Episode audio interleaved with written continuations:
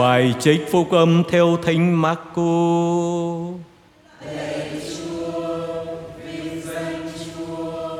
Khi Chúa Giêsu đưa Phêrô, Giacôbê và Gioan đi riêng với người lên núi cao, người biến hình trước mặt các ông và áo người trở nên chói lọi trắng tinh như tuyết, không thợ giặt nào trên trần gian có thể giặt trắng đến như thế. Rồi Elia cùng Môi-se hiện ra và đàm đạo với Chúa Giêsu. Bấy giờ Phêrô lên tiếng thưa Chúa Giêsu rằng: Lạy thầy, chúng con được ở đây thì tốt lắm. Chúng con xin làm ba lều, một cho thầy, một cho Môi-se và một cho Elia. Phêrô không rõ là mình nói gì vì các ông đều hoảng sợ. Lúc đó một đám mây bao phủ các ngài và từ trong đám mây có tiếng phán rằng đây là con ta rất yêu dấu. Các ngươi hãy nghe lời người. Bỗng nhìn chung quanh, các ông không còn thấy ai khác, Chỉ còn một mình Chúa Giêsu với các ông. Và trong lúc từ trên núi đi xuống, Chúa Giêsu ra lệnh cho các ông Đừng thuật lại cho ai những điều vừa xem thấy Trước khi con người từ cõi chết sống lại. Các ông vâng lời căn dặn đó, Nhưng vẫn tự hỏi với nhau từ trong cõi chết sống lại nghĩa là gì đó là lời chúa Chúa Kitô, người Chúa. anh chị em thân mến đặc biệt các vị không thể đến nhà thờ dự thanh lễ trực tiếp mà tham dự trực tuyến hôm nay. Có thể nói lời Chúa mà chúng ta vừa nghe, trước hết trong bài đọc sách sáng thế, trình thuật về việc Abraham hiến tế con của mình là Isaac cho Thiên Chúa. Câu hỏi đặt ra cho mỗi người chúng ta, làm sao một người cha lại dám dơ dao để giết con? Chắc chắn để làm việc đó rất đau lòng. Mà đây lại là đứa con thừa tự, đứa con nối dòng. Thế nhưng, vì abraham tin vào thiên chúa, có hai chuyện chúng ta có thể kể ra đây. Trước hết, thiên chúa kêu gọi abraham từ bỏ miền đất ua quê hương của ông để đến vùng đất Canaan đầy sữa và mật. Ông chưa biết vùng đất đó thế nào. Nhưng mà vâng lời Thiên Chúa, Ông ra ra đi. Và chuyện thứ hai Là Thiên Chúa hứa ban cho ông Một dòng dõi như sao trên trời, Như cát dưới biển. Thế nhưng Đợi hoài đợi hoài mà chẳng thấy gì cả. Ông đã gần trăm tuổi Và ông đã ngoài chín mươi. Thế nhưng ông vẫn tin để rồi cuối cùng bà Sarah nói gì với Abraham, chồng của mình? Tôi không thể sinh con cho ông, Cho nên tôi cưới vợ bé cho ông nhé. Và bà Sarah đã cưới Hagar, Là người nữ tỳ của bà, Người Ai Cập, Cho ông Abraham. Và Aga đã sinh ra cho ông một người con trai Đặt tên là Ismael phải chăng đây là đứa con nối dõi. Không phải. Đứa con nối dõi là của ông, Của chính người vợ Sarah sinh ra. Và một buổi chiều nọ, Có ba vị khách đến nhà Thăm Abraham và Sarah Sau khi được tiếp đón nồng hậu. Ba thiên thần đó nói gì? Độ rầy sang năm và ông sẽ sinh cho ông một người con trai. Bà Sarah lúc đó đứng ở sau rèm cười khúc khích. Bà cười cái gì các chị em biết không? Già rồi làm sao mà sinh con được? Và thiên thần nói gì? Tại sao bà cười vậy?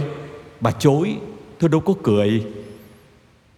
Và đúng thật, năm sau bà Sarah đã sinh cho ông một người con trai là Isaac. Thế mà bây giờ Chúa bảo giơ tay sát tế con mình Điều đó không dễ đâu Nhưng vì tin, Và lòng tin của ông có cơ sở, chứ không phải lòng tin một cách hão huyền như chúng ta vừa kể, cơ sở thứ nhất là Thiên Chúa đã hứa cho ông một miền đất mới, và ông đang ở trên vùng đất Canaan. Và lời hứa thứ hai là ban cho một người con, và bây giờ ông đã có Isaac. Cho nên mặc dù không hiểu chương trình của Thiên Chúa ra sao, ông vẫn vâng lời Thiên Chúa. Và khi ông định dơ dao lên để sát tế con, có lẽ lúc bấy giờ Thiên Chúa ca sáu câu vọng cổ trăng khoan xin dừng tay lại Thiên Chúa thử ông đấy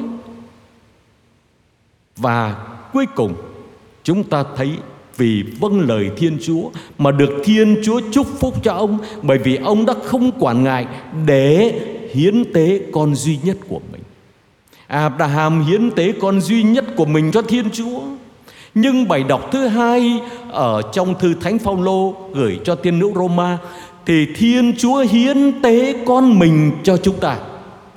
Thiên Chúa không dung tha chính con mình. Không phải là Thiên Chúa thử mà Thiên Chúa làm thiệt.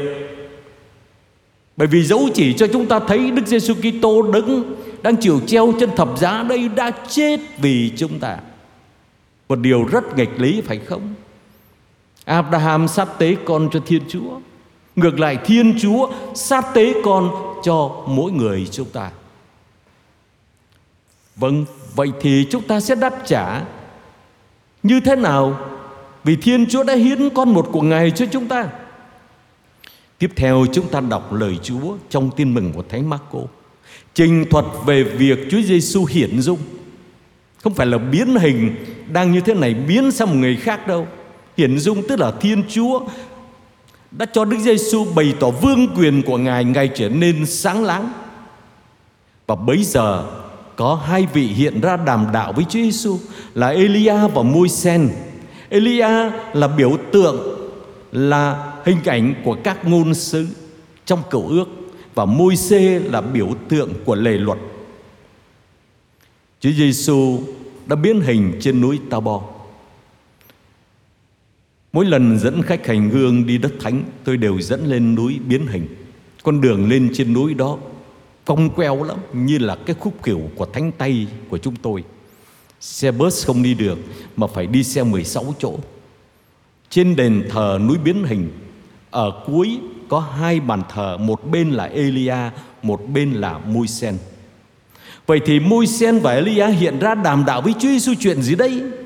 Theo các nhà chú giải, Họ nói về cuộc khổ nạn sắp đến của Chúa Giêsu. Nói về cái chết ở trên Jerusalem và sự phục sinh vinh quang của Ngài. Và bấy giờ Phêrô lên tiếng thưa với Chúa Giêsu rằng: "Lạy thầy, chúng con được ở đây thì tốt lắm. Có lẽ sống trong cái cảnh uy nghi như vậy ở trên núi cao, hạnh phúc sung sướng cho nên được ở đây thì tốt lắm. Chúng con làm ba lều một cho thầy, một cho Elia, một cho môi xê Và ba người chúng con Mỗi người phục vụ Làm đầy tớ Của một đấng ở một lều Nhưng mà Ông không biết mình nói gì, Bởi vì ông đều hoảng sợ. Và lúc đó có một đám mây bao phủ các ngài. Đám mây đó là biểu hiện sự hiện diện của Thiên Chúa Và tiếng từ trong đám mây phán ra. Đây là con ta rất yêu dấu, Các ngươi hãy nghe lời người. Chúng ta nhớ lại ở sông Jordan Sau khi Chúa Giêsu chịu phép rửa Thì cũng có tiếng nói từ trời, Đây là con ta yêu dấu. Đẹp lòng ta mọi đàng. Và bây giờ có câu hãy vâng nghe lời người. Tại sao vậy? Thế rằng bối cảnh của trình thuật Chúa hiển dung ở đây Trong tin mừng nhất lãm là Matthew, Marco và Luca đi theo một lượt đồ. Trước hết đó là việc Chúa Giêsu hỏi các môn đệ người ta bảo thầy là ai. Và sau đó Chúa Giêsu hỏi các môn đệ còn anh em anh em bảo thầy là ai? Và Phêrô thưa thầy là Đức Kitô con Thiên Chúa hằng sống. Nhưng một Đức Kitô nào có phải là một Đức Kitô theo nghĩa chính trị, một Đức Kitô theo nghĩa trần thế mà những người Do Thái thời bấy giờ đang chờ mong ước mong sao đấng Messia quyền năng đến để giải phóng đất nước của họ khỏi ách thống trị của người La Mã để đem lại cho họ cơm no áo ấm. Phải chăng là một Đức Kitô đó? Chúa Giêsu phá đổ quan niệm sai lầm đó ở nơi chính các môn đệ. Các ông sẵn sàng bỏ mọi sự theo Chúa để được cái gì? Phải chăng cũng ước mong rằng sau này một người ngồi bên tả, một người ngồi bên hữu Chúa trong nước của Chúa? Tham vọng trần thế vẫn có ở nơi các môn đệ và Chúa Giêsu phá đổ đi quan niệm đó. Và Ngài mời gọi ai muốn theo tôi phải từ bỏ mình vác thập giá mình mà theo. Mà theo ai? Theo Đức Kitô phải chịu nhiều đau khổ, chịu nạn, chịu chết và ngày thứ ba mới sống lại. Không dễ thưa tất cả các anh chị em. Và chính vì vậy mà Phêrô can ngăn xin Thiên Chúa đừng để cho thầy phải chịu cảnh đó. Bởi vì trước mặt các môn đệ, thầy của họ là đứng toàn năng. Bao nhiêu cái bẫy của những người Pharisêu, Sadduceo bày ra Chúa đều vượt thắng hết tất cả. Chúa đã từng cho người mù thấy được, người què đi được, người chết sống lại. Mà bây giờ thầy bảo rằng thầy sẽ chịu chết. Chuyện vô lý quá. Và làm cho các môn đệ phân vân nghi ngờ những lời mà Chúa Giêsu nói. Thì bây giờ tiếng nói từ trời hãy nghe lời người. Người nói sao thì cứ nghe như vậy. Và thưa tất cả quý anh chị em, sau đó các môn đệ đi xuống núi Đi xuống núi là để làm gì? Để trở về cuộc sống thường ngày và lên Jerusalem với Chúa. Là đi với Chúa vào con đường khổ nạn đó.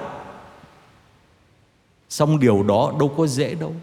Mặc dù được chứng kiến, được Chúa tiếp thị cho cảnh biến hình của Chúa, nhưng sau đó dù ai bỏ thầy cũng bỏ. Phêrô này quyết theo thầy, nhưng bác cùng ở với ông ấy chối, không phải một mà ba lần.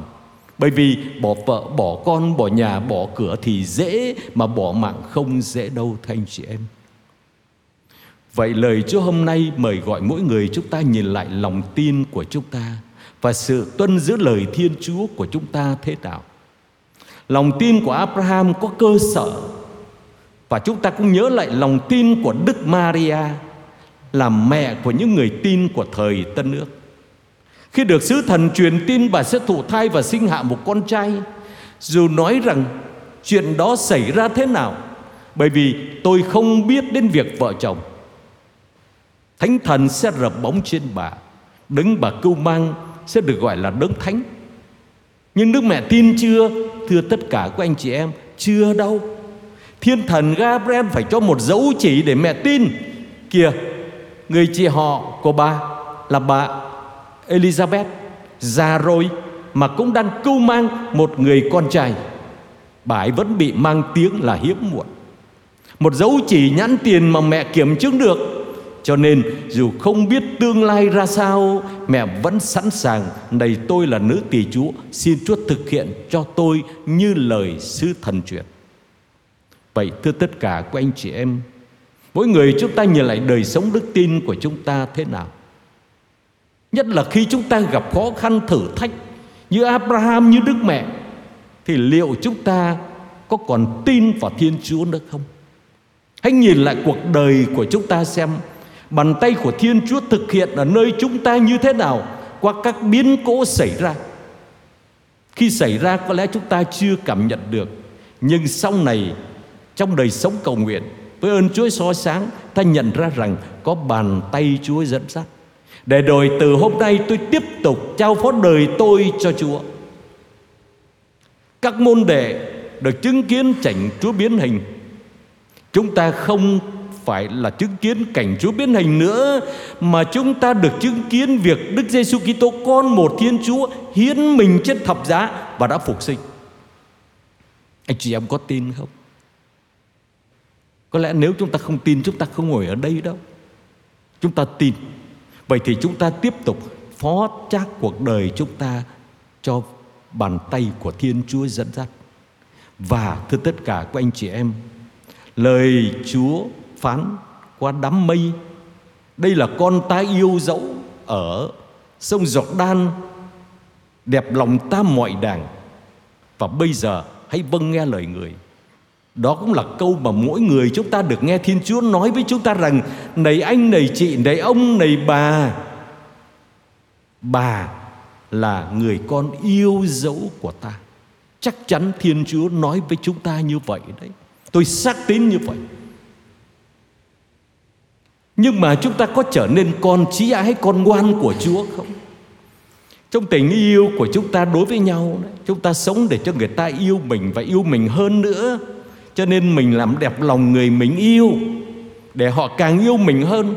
Thì nếu là con yêu của chúa được chúa yêu hơn thì chúng ta hãy vâng nghe lời thiên chúa. Hãy thực hiện lời của chúa dạy chúng ta. Vì vâng lời thiên chúa tuân phục thiên chúa mà thiên chúa chúc phúc cho abraham. Vậy nếu chúng ta sống và thực hiện vâng lời Thiên Chúa, tuân giữ các giới răn của Ngài, chắc chắn Thiên Chúa sẽ chúc lành và ban phúc lành cho chúng ta.